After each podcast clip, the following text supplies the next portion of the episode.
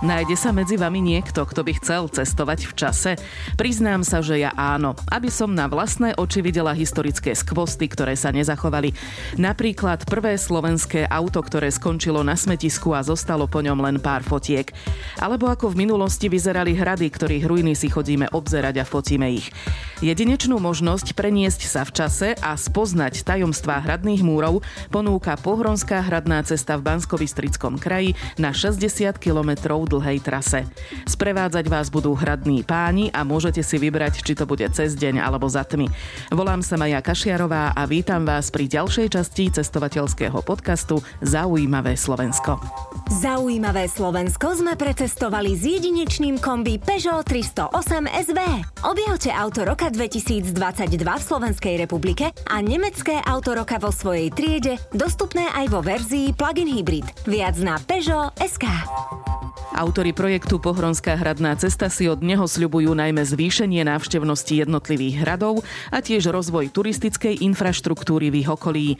Porozprávali sme sa o tom s výkonnou riaditeľkou oblastnej organizácie cestovného ruchu Region Gron Máriou Pátkovou. Ako nám povedala, ide o pomerne mladý projekt, ktorý vznikol iba v 2019. V podstate ide o také účelové prepojenie rôznych historicky významných lokalít popri rieke Hron. V globále ide o takú tematickú trasu, ktorá vlastne aj v minulosti spájala lokality popri rieke Hron a tie mali za úlohu strážiť prístup k bohatým banským mestám v minulosti, či už Kremnica, Banská Štiavnica alebo Banská Bystrica. Koľko pamiatok je zahrnutých v rámci tohto projektu? Do Pohronskej hradnej cesty patrí 16 lokalít, pričom zahrňajú hrady, hradné zrúcaniny, ale aj kaštiele, či napríklad benediktínsky kláštor v Hronskom Beňadiku. Unikátnosťou trasy je jej dostupnosť viacerými spôsobmi. Peši, na bicykli či po rieke. Východiskové body k jednotlivým lokalitám sú prístupné autom, respektíve hromadnou dopravou, avšak na konkrétne tieto lokality sa už musíte vydať pešo. Väčšina z nich je aj prístupná turistickými značkovanými trasami, ale nie je e, nejako logicky prepojená e, v zmysle okruhu alebo teda e, možnosti zokruhovania celej trasy. Každú lokalitu je možné taktiež navštíviť aj v spolupráci so sprievodcami, s tým, že na niekoľko z nich počas sezón, počas letnej sezóny ponúkame aj komentované prehliadky v určitých termínoch. Kebyže chcem absolvovať za jeden jediný deň tie pamiatky. Stihla by som to? Myslím si osobne, že nie. Práve kvôli ich prístupnosti. E, každá z nich je samozrejme inak aj náročnosťou prístupná, aj časovo. Niektoré sú na exponovanejších miestach, cesta k ním trvá na pešo hodinku, hodinku a pol, ale iné sú zase prístupné aj do 15 minút alebo priamo teda z dverí auta. Aká je dlhá tá trasa celkovo tých 16 e, e, objektov historických? Kilometre vám presne nepoviem z hlavy, ale e, ono to v podstate siahalo od toho Hronského Beňadika na tom juhozápade pri tzv. slovenskej bráne, kde sa začínajú tie naše také stredohorské kopce a siahalo to v podstate až po zvolen, respektíve pohrad do Braníva. Spoznávať históriu môžete aj večer po zotmení. Má to úplne inú atmosféru. Ten záujem je tak mm, pol na pol rozdelený. Samozrejme niekto e, si rád spraví výlet počas dňa a pozrie si vlastne ten hrad, má z toho väčší zážitok z tej nejakej architektúry a histórie, keď to vidí za denného svetla. Ale potom samozrejme väčšinou detskí návštevníci a teda takéto rodinky s deťmi preferujú aj tie nočné výstupy. Pre tie deti je to veľký zážitok už len to, že idú niekam v noci. No a e, nočné prehliadky na Šášove máme spojené aj s e, výkladom hvezdára z planetária v Žiari nad Hronom, pričom vždycky opisujú nejakú časť nočnej oblohy, ktorú možno pozorovať v ten daný deň, v ten daný termín a tento rok ich budeme mať spojené aj s výkladom o mesiaci a to vďaka nafúkovaciemu modelu Luna Lónu, čo je taký podsvietený model mesiaca. Aké je to veľké? Priemer to má 5 metrov. Niektoré zo 16 zastávok v rámci Pohronskej hradnej cesty sme navštívili. Vybrali sme neznáme, prípadne málo známe pamiatky. Takov je aj Žakilský hrad, ktorý sa kedysi hrdo vypínal nad súčasnou malou obcou Podhorie v okrese Banská Šťavnica. To málo, čo z hradu zostalo, je na Brezovom vrchu. K dodnes viditeľným zaujímavostiam patria dve doskaly vyhlbené štôlne, ktoré v dĺžke približne 6 a 20 metrov smerujú pod nádvorie a cisternu hradného jadra jadra. Nad jeho vznikom aj zánikom vysí veľký otáznik. Túto záhadu možno pomôže rozlúsknuť podľa starostky Dany Ložiovej archeologický prieskum, ktorý sa tam chystá ešte v tomto roku. Máme na Brezovom vrchu, na ktorom sa vlastne Žakilský hrad nachádzal momentálne naučnú tabuľu s informáciami o tom, e, ako hrad voľa kedy vyzeral, e, na čo slúžil. E, čiže turisti, ktorí prídu, si myslím, že, že tú prechádzku si užijú, lebo je tam krá, veľmi krásna príroda. A sú tu ešte dve také možno menšie zaujímavosti. Nazvem to diery v úvodzovkách, do ktorých detský návštevník môže vojsť a tieto boli teda pod, e, pod hradbami, e, tie tam aj e, zostali. V stredovekých prameňoch nie je o hrade Žakil ani zmienka. Pritom vďaka svojej polohe mal v minulosti veľký význam pri kontrole ciest vedúcich do Banskej šťavnice.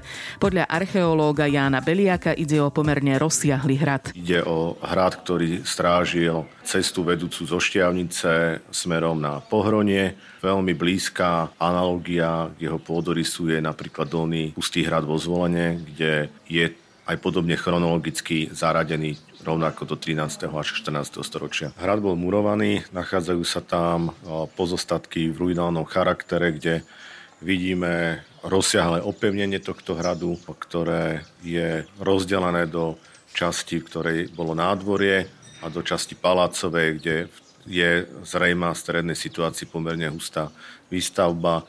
V priestore centrálnej tohto nádvoria sú viditeľná relikty zrejme hradnej cisterny. Je čitateľné, kde sa nachádzala hlavná vstupná brána a takisto sú veľmi dobre čitateľné prístupové cesty do hradu. Nad tým, kedy hrad postavili, si lámu hlavy aj archeológovia. To je ťažká otázka, pretože k tomuto hradu sa neviažú žiadne písomné sprámene z obdobia existencie a jeho fungovania. Máme len písomný prameň, ktorý sa viaže k tomu miestu, ale už po zániku hradu aj s dlhším odstupom. Čiže môžeme pracovať len s archeologickými prameňmi, čiže s archeologickými nálezmi.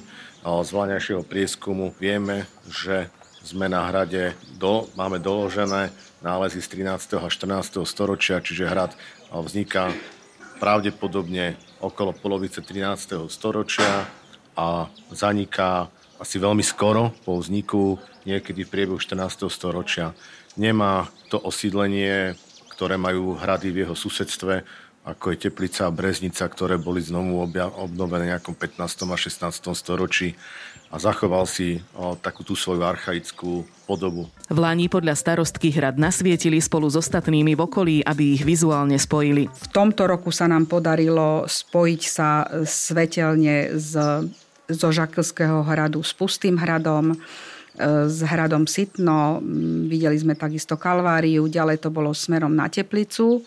No a už z tých ďalších hradov e, potom zase postupil, postupovali tým svetielkovaním na ďalšie hrady, spojili sa s Revišťom, so Zvolenským zámkom a pokiaľ mám informáciu, myslím si, že ešte aj na, Krupin, na Krupinsku bolo, ne, bolo nejaké stanovište. Aj výhľad stojí za tú námahu. Uvidíte odtiaľ Kalváriu a Sitno, z niektorých častí Pustý hrad aj Teplicu. My máme v obci naučný chodník, ktorého trasa je v smere na Žakilský hrad. Jedno zo stanovišť je aj na Žakilskom hrade. Počiatočná údolná stanica je u nás na námestí. Žakilský hrad je, je mm, stanovište číslo 4. Stanovišť je 9, sú označené zelenou značkou turistickou.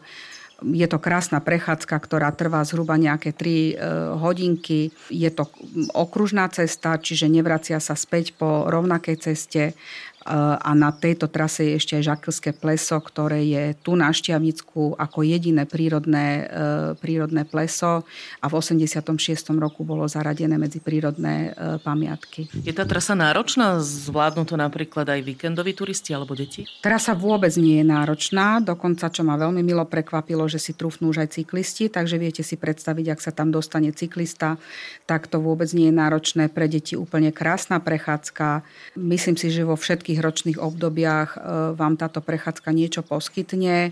Na jar a v lete dokonca aj pasúce sa zvieratá, ktoré sú tam na lúkach po ceste e, a v jesennom období prekrásne e, farebné listie na stromoch, no a v zimnom období zase ten šuchot e, snehu, ale myslím si, že v tom zimnom období je tá trasa trošičku náročnejšia. Nedaleko v sklených tepliciach sú ruiny ďalšieho hradu Teplica. Volajú ho tiež Pustý alebo Červený hrad.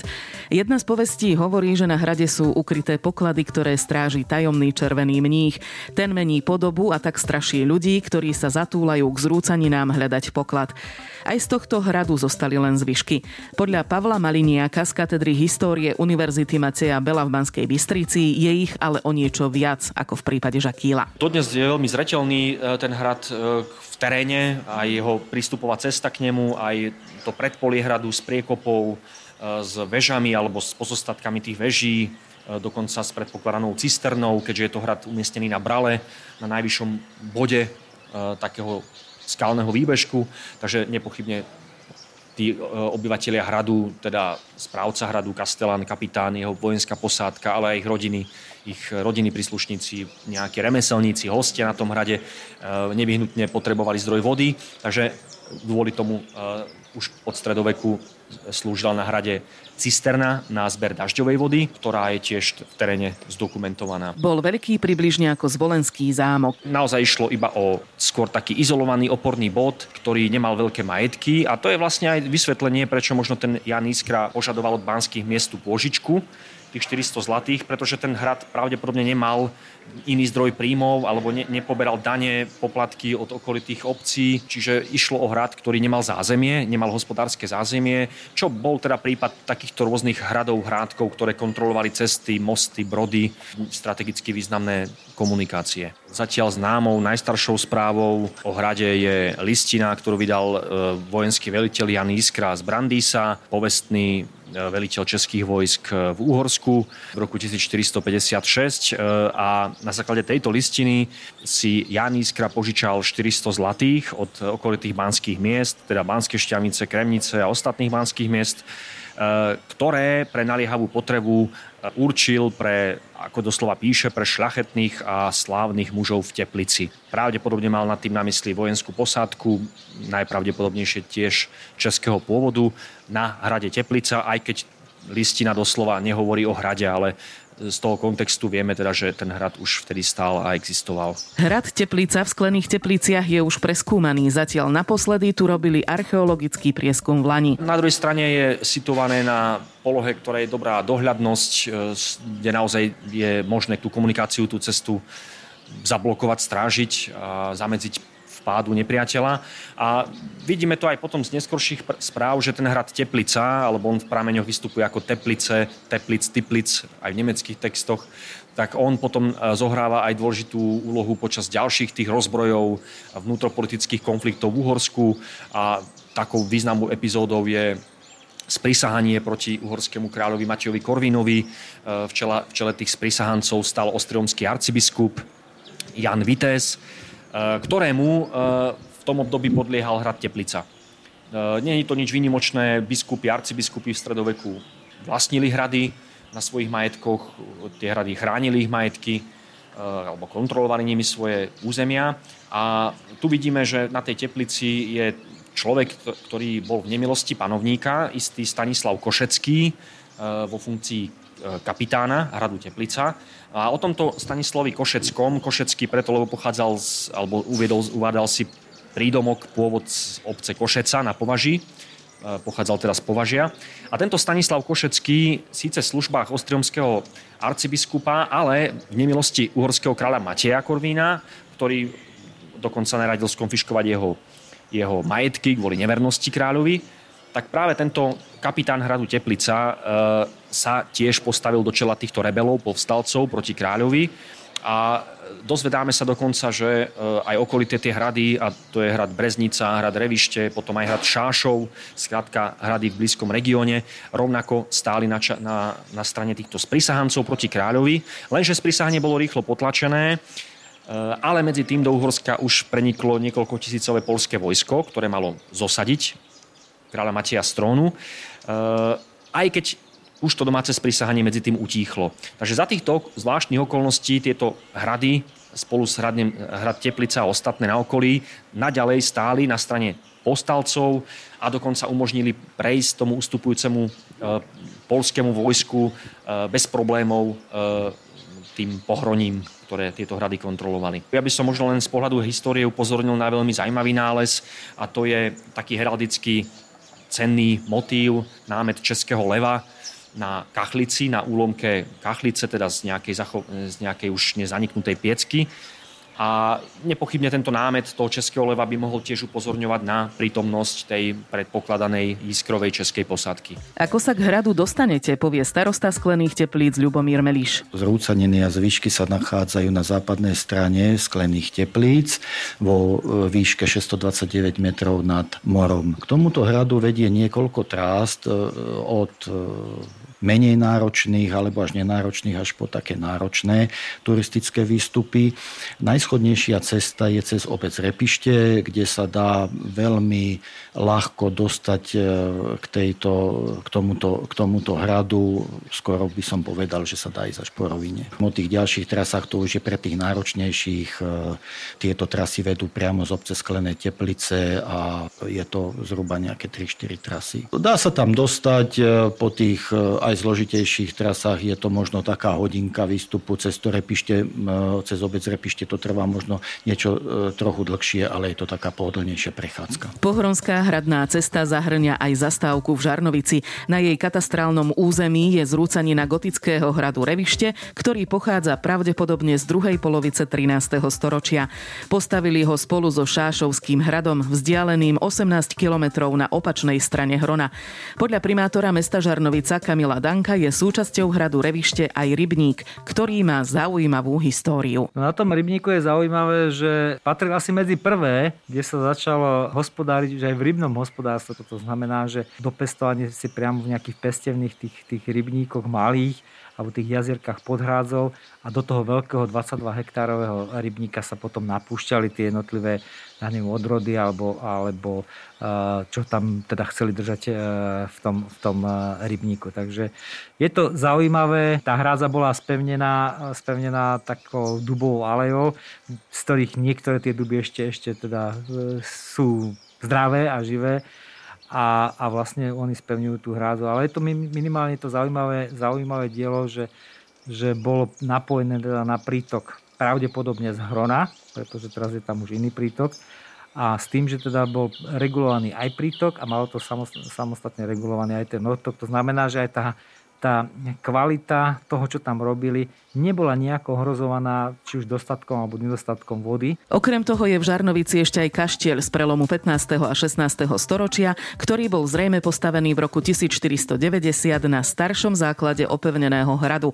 My vám však dáme ešte jeden tip. Od Žarnovice až po Vtáčnik, Kľakovskou dolinou sa kľukatila kedysi lesná železnička, ktorá 40 rokov zvážala drevo z tejto doliny. Bola vybudovaná v 20. rokoch minulého storočia. Ona vlastne slúžila na to, aby pravidelne zásobovala spracovateľa tejto drevnej hmoty a to bola párna píla, ktorá bola vybudovaná v Žarnovici. A aby teda zásobovala pravidelne z tých, z tých oblastí, kde bol dostatok žiadaného toho drevného materiálu, hlavne pre stavebníctvo a to boli teda prevažne tie smrekové lesy. Celková dĺžka chodníka je 32 kilometrov. Ako ste sa popasovali s domácou úlohou z minulého týždňa? Vygooglili ste, čo je drndička?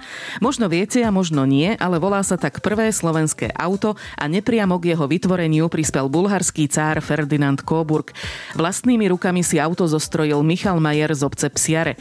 Jeho príbeh nám porozprávala historička z Hronského Beňadika pani Terézia Rybárová. Raz išiel, čo veľmi vďačne chodil v ľudovom odeve, hej, išiel eh, s vozom a zastal, eh, teda stálo na ceste auto bulharského cára Ferdinanda Kouburga, ktorý vtedy išiel do Banskej šťavnice a tak teda do svätého Antona, ale auto sa pokazilo a teda stáli na ceste.